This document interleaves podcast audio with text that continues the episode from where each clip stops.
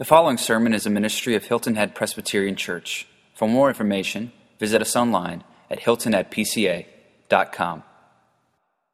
Well, I was thinking about how do we come out of uh, an impacting series where we've talked about God doing this massive work. Uh, we're wanting Him to use us and to shape us uh, and to have a profound impact not only in our own lives, but then through our lives to the world around us. And, then we come and we have this celebration last week. And, and I, I, tell you, last Sunday afternoon, uh, I was like a kid on Christmas Eve. Uh, I wanted, and I, in my mind, I had that Kathy Hyatt was going to be out of town last week. And so I felt like a kid on Christmas Eve who wasn't going to be able to open the presents for like a week. And because everything was locked in the safe, and I don't have a code for the safe, and it's for integrity issues. And so I was going nuts. And so Monday morning I'm driving in and I'm like, this is nuts. This is crazy. I want to I want to see what God's done. I want to celebrate these things. And even one of the elders showed up and was sitting there. And, and then Kathy pulled up and she said, Bill, it's next week I'm out of town, not this week. I wouldn't let I wouldn't do that to you on such a big Sunday. And she sat there and she was tallying some numbers and, and we were starting to, to get it felt like I was, you know, returns coming in. And so it was like, wow, this is awesome. This is fantastic. And, and, there's such this high moment, this mountaintop experience, and you may be experiencing and feeling that morning going, unbelievable what God is doing uh, in the life of our church. Mountaintop experiences are great things. But be careful not to define your life by mountaintop experiences. Hey, here we go. Um, I don't know what's on the screen behind me. So, uh, but don't define your life by mountaintop experiences because there's always the next day. And what I found this week was that Satan has a particularly keen way of coming in right when you're feeling really great. Uh, when things are, are going along and God is moving and you see God moving, it's amazing how the evil one will sneak into the individual life of the person or into the corporate life of the congregation and begin to sow seeds of hopelessness or seeds of, oh, well, this was good, but. It's kind of what I described as that Eeyore theology. Remember Eeyore from Winnie the Pooh? Eeyore, that's a beautiful house that you have. It's made of all these wonderful sticks. Yeah, it'll probably fall over tomorrow. And we kind of have that. Wow, isn't this awesome? God did all of these great things. Yeah, but something bad's going to happen this week. And Satan has a way of coming in. Well, I was taken to a passage of Scripture in 1 Kings. If you have your Bible, you can flip over to 1 Kings chapter 18. And what I'm going to do is just speak more generally about chapter 18. If you want to look at it, you can come along and, and make sure that what I'm saying is accurate. But what's happening in, in 1 Kings 18 is that there is a prophet in, the, in Israel. His name is Elijah. And Elijah had been the prophet there, and there was uh, a, a, really uh, nasty uh, king uh, and his wife who were in that area, and Ahab and his wife Jezebel. And they were horrible people. They were ruthless and mean and ungodly. And God was disciplining Israel, and he had said there's not going to be rain for seven years. And in an agrarian culture, that drought of seven years was devastating. And so there was a mad search for Elijah, the prophet of God, so that he would come and, and come before the people of God and come before God and pray on their behalf so that rain would come. And so in chapter 18, Elijah comes out of hiding. And he comes and he meets with Ahab. And he says to Ahab, he says, Ahab, you have been following other gods. Uh, you have been leading the people into pagan worship with, uh, with Baal and Ashtoreth and you've been had all of these things, and you've killed the prophets of God, and you've destroyed the religion uh, of the Jews, and you have uh, you have flaunted your ways in front of Yahweh, the covenant God uh, of Israel. And he said, I invite you now to come, and on Mount Carmel, we're going to have a showdown. We're going to have a showdown, and we're going to ask the question: Is God truly God, or is Baal and Asherah, are those the gods that we should follow? And so they did. And it was this, you can't imagine the scene. It would have been unbelievable as they gathered together there on the top of Mount Carmel. And they set up an altar. And they put the burnt offering on the altar. And they did all of those things. And, and Elijah, in good southern manner, said, I'll let you go first. He was a gentleman. And he said, Why don't you guys go first? And so, all day, from the beginning of the day to the end of the day, uh, the prophets and prophetesses of Baal and of Asherah did their incantations and their dances. It said that they cut themselves and that they did and went through all of their pagan rituals and were dancing around, and it would have been a scene out of a movie that you wouldn't let your children go to. It, it would have been a scene out of a movie that would have been so disturbing to you of the darkness of what we were calling upon, and nothing happened.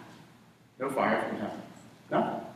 And the people of Israel uh, were gathered around watching this spectacle that was taking place. And then it, Elijah decided to have a little fun with them. And he was standing on the sidelines and he was looking and he goes, Hey guys, where's your God? Is he asleep? Maybe you need to go wake him up. Maybe he's gone to the bathroom and you need to go uh, check and see if he's in the urinal. Uh, maybe you need to go find your God because he's obviously not responding to all of this stuff. He was just sort of uh, messing with them. He was showing them the silliness of their ways. And then he said, okay, enough. Now let me have the stage. And it says that Elijah came. He said, I'm going to change the format a little bit. And so he put all of the stuff there on the, on the altar. And then he poured water upon the altar gallons and gallons of water on the altar, soaking the wood and soaking uh, the meat of the oxen and the flesh there to where it was filling and dripping out. And he was basically saying, I want you to recognize something. What is about to happen cannot be in any way, shape, or form misunderstood to be the work of any human being. If anything is going to happen, this has to come from God. And then he prayed to God, very quietly, interesting. All the others were all loud and, and moving around and going nuts. And Elijah prayed to the Lord. And let's pick up there. And it said, And at that time of the offering, Elijah the prophet came near, verse 36. And he said, O Lord, God of Abraham, Isaac, and Israel, let it be known this day that you are God you are God in Israel, and that I am your servant, and that I have done all these things at your word. Answer me, O Lord, answer me, that this people may know that you, O Lord, are God, and that you have turned their hearts back. And then fire of the Lord fell and consumed the burnt offering, and the wood, and the stones, and the dust, and licked up the water that was in the trench.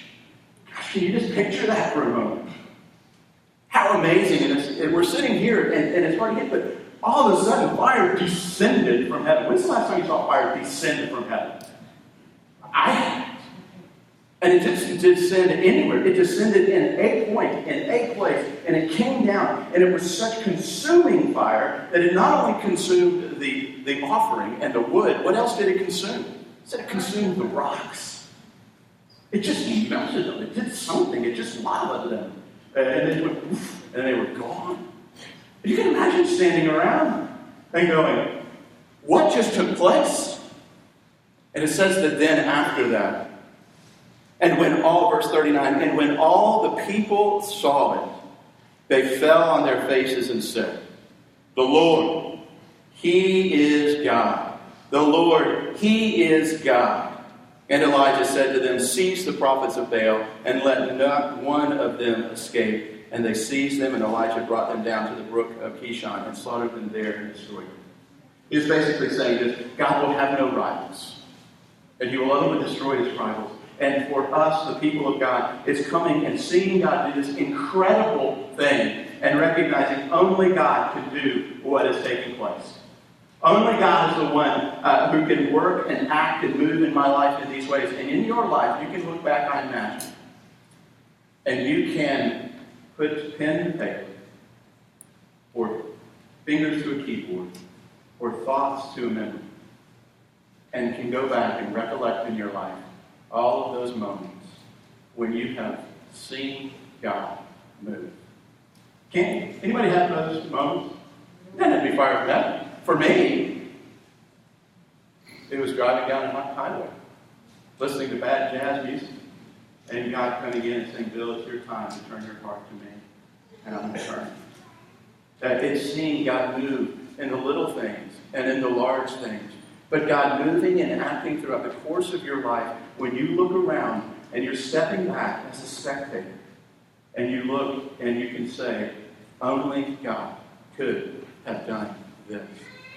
For some of you, maybe it's your own story.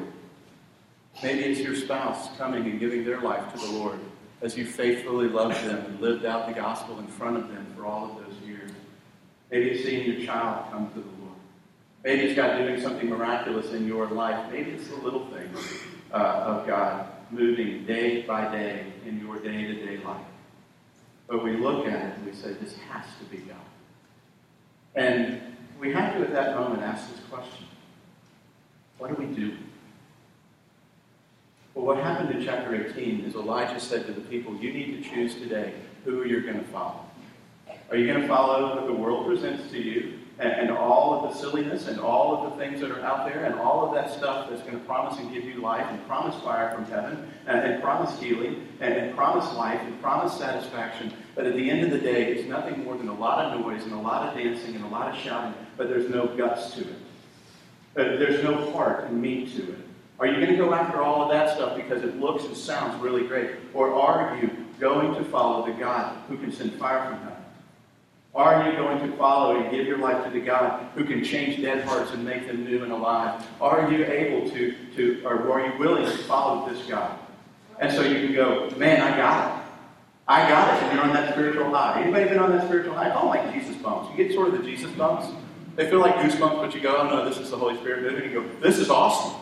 This is fantastic. And you feel great. And then you move out uh, and you see God doing great things like they did there. They pursued the pagan uh, leadership. They pursued the, the, Now, before you feel bad for uh, those leaders of Baal and Asher, I'd encourage you to do a study of what they were doing to the people of Israel. The sacrifice of their children. Uh, the sexual rituals that they were doing. The devastating things that were taking place in the lives of these people and they received judgment. And so now you think at the end of chapter 18, we're doing great. We're feeling good. Maybe today we're saying in our church, I'm feeling good. Things are cooking with gas. We are moving in the right direction. We are cruising. We can just kick it into cruise control. I can move in my life. Everything's great. Nothing is going to shake me. Everything's going to be wonderful. And you're thinking, this is awesome. This is great. Well, then you turn the page and you go to chapter 19.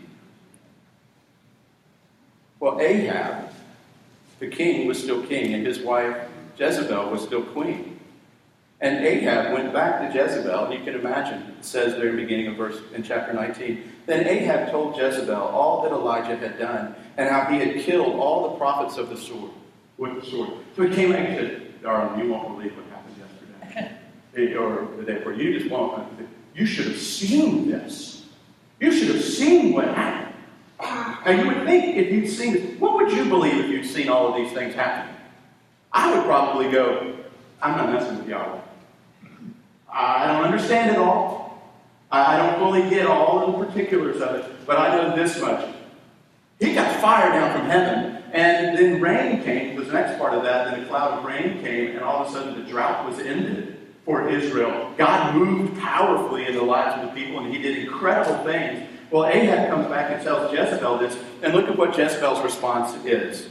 She sent a messenger to Elijah saying, So may the gods do to me. Now, these are the gods who just failed to show up, by the way. The gods who were shown to be impotent, the gods who were shown to be powerless. May the gods do to me and more if I do not make your life as the life of one of them by this time tomorrow. What did she do? She threatened. She threatened. This woman sitting in a throne whose God's just totally failed her, whose husband just totally failed her, who was shown to be a fraud, still had enough venom in her and enough anger in her to say and send a messenger. And think about what Elijah must have been feeling at that moment. What would you have been feeling if you were Elijah that next day, a few days later, a week later? Would you be feeling pretty good? Anybody? I'd be thinking, this is awesome. I'd probably be telling a few people, hey, can I tell you what happened the other day? I'm not carnal. It was awesome. I've been telling people that this week. Hey, can I tell you what's going on in the life of our church? This is fantastic. I'm calling friends of mine who are pastors who are discouraged. And I'm saying, don't be discouraged. God is doing great things in His church. He's doing great things in ours, and He can do great things in yours. Trust Him and believe and pray, and let me come and, be, and encourage you in that. And I'm doing all of that. And then all of a sudden, uh, there was, in their day and age, an email from Jezebel that said this Hey, Elijah, I could care less what's happening on Mount Carmel. I'm going to kill you. I could care less what happened on Mount Carmel, but let me tell you this nothing has changed in the world today as far as I'm concerned. Can you imagine how Elijah must have felt?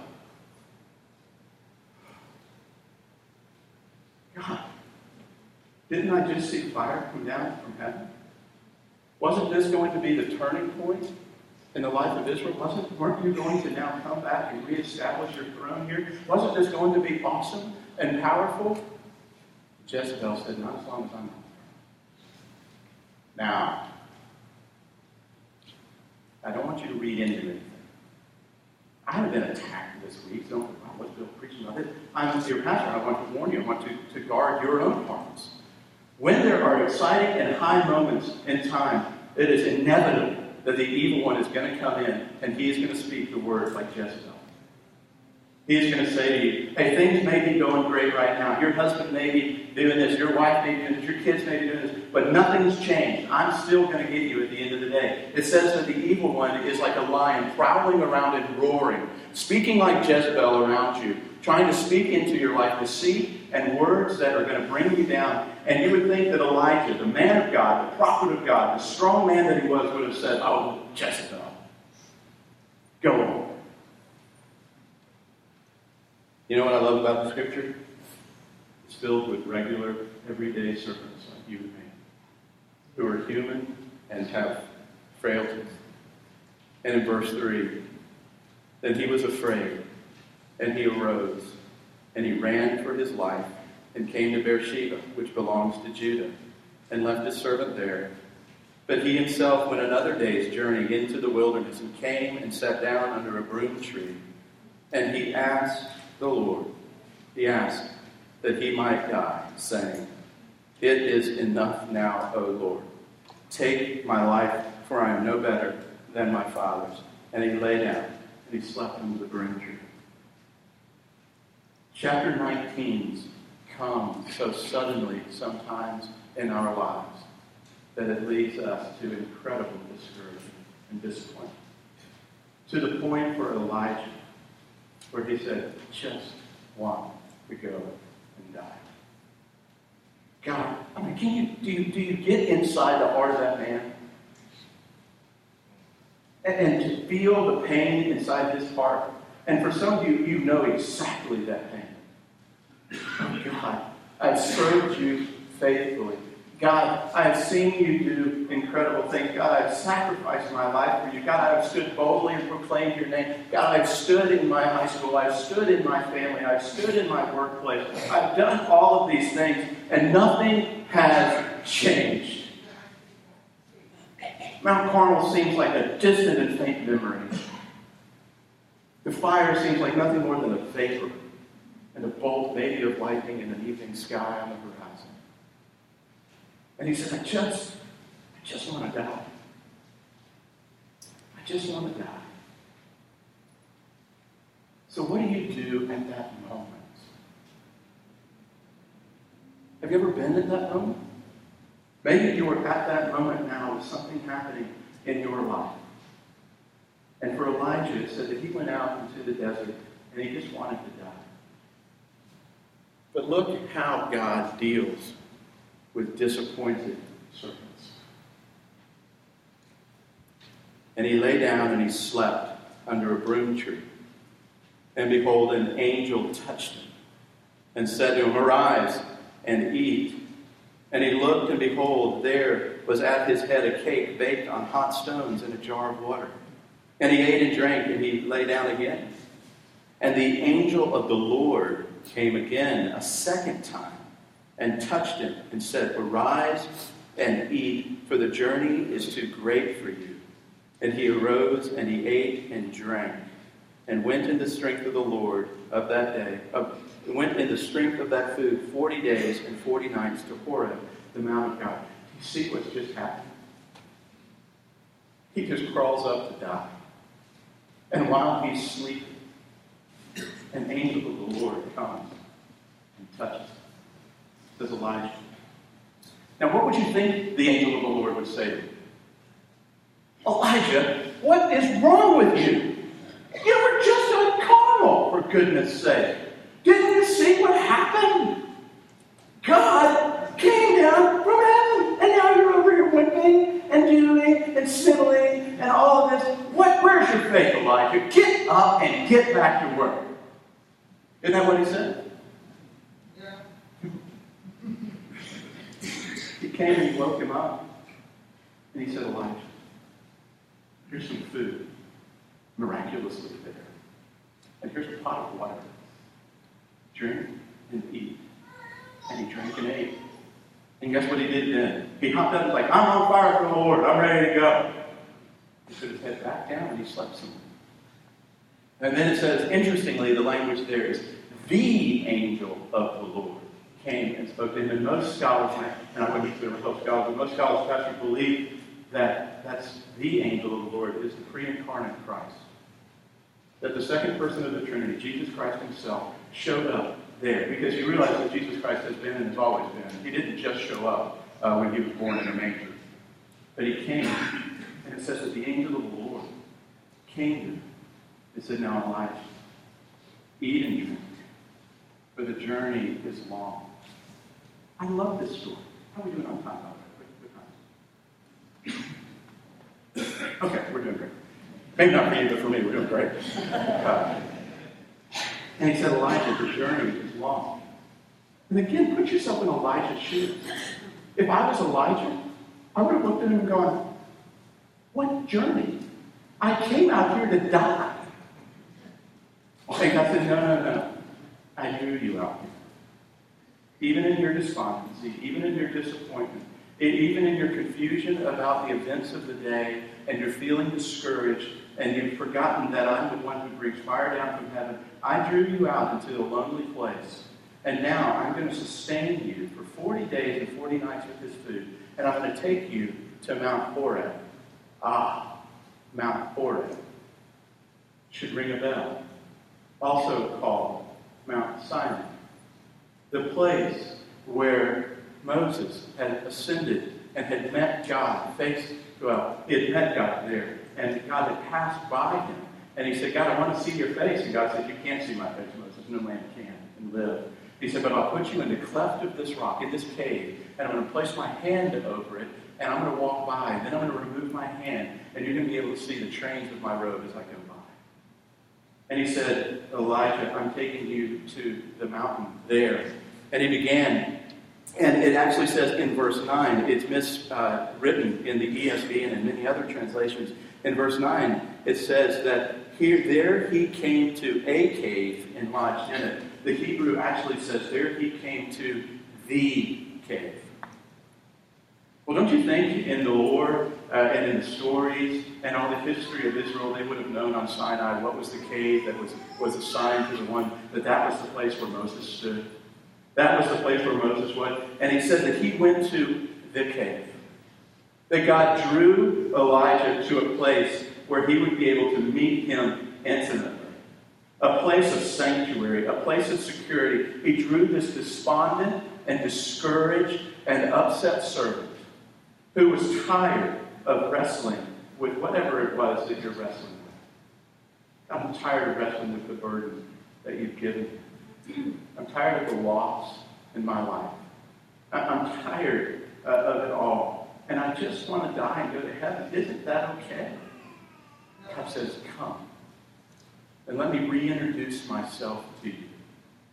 And it says that Elijah went and he was in that cave, and the Lord comes to him and he says, and he speaks to the Lord very openly.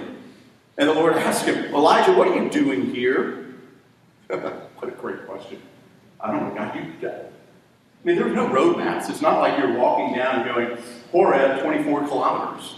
And he's heading down the road. He was heading to Horeb. He was going there. And says, What are you doing here? He says, I've been very jealous for the Lord, the God of hosts, for the people of Israel. Verse 10, and I've forsaken your covenant, thrown down your altars, killed your prophets with sword. I've done all of this. And he said, Go out and stand on the mountain before the Lord. And so he invited him out. It says that he came by and there was power, and there was earthquake, and there was wind, and there was renting of the stones. It was an incredible event that was taking place. And it said constantly in the midst of that. And all of this, and after the wind, and it passed by, and there was a great strong wind, and it tore the mountains, and it broke into pieces and the rocks before the Lord. But the Lord was not in the wind. And after the wind, an earthquake, but the Lord was not in the earthquake. And after the earthquake, a fire, but the Lord was not in the fire. And after the fire, a slow sound, like a low whisper. God was trying to say to Elijah, He's trying to say with us today. Celebrate His good news today. Celebrate the fact uh, that He's done great things today, that He's providing for our church. Celebrate the huge mountaintop experiences. Celebrate all of those things, but do not make them normative in your life. Do not demand that God shows up with $2.2 million next Sunday. Do not demand that God heals your body of cancer. Do not demand that God does this. Do not demand of God the big and huge mountaintop experiences and all the feelings associated with them. God says, hey, I'm not necessarily in all of those big things.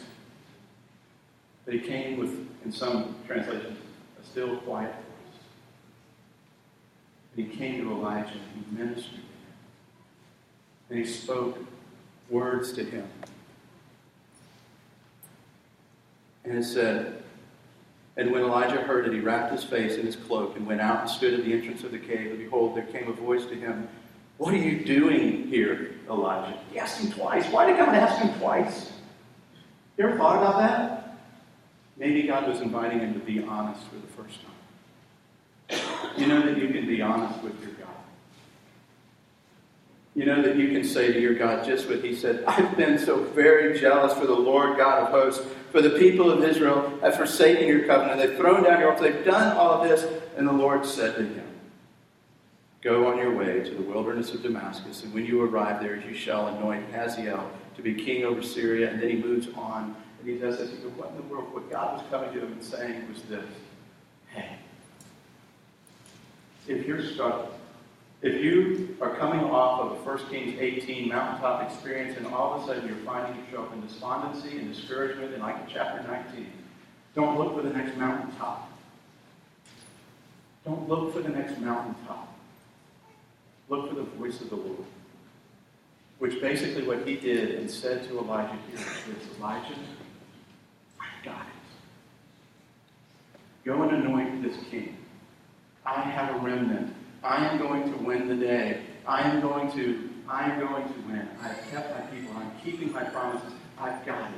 You don't have to worry about it. And this chapter ends with this beautiful transition of Elijah to Elisha. One prophet to another. Of God saying, Elijah, I'll take care of you. You don't have to worry about me, Elijah. I'm God. And I've got a plan that's different from your plan.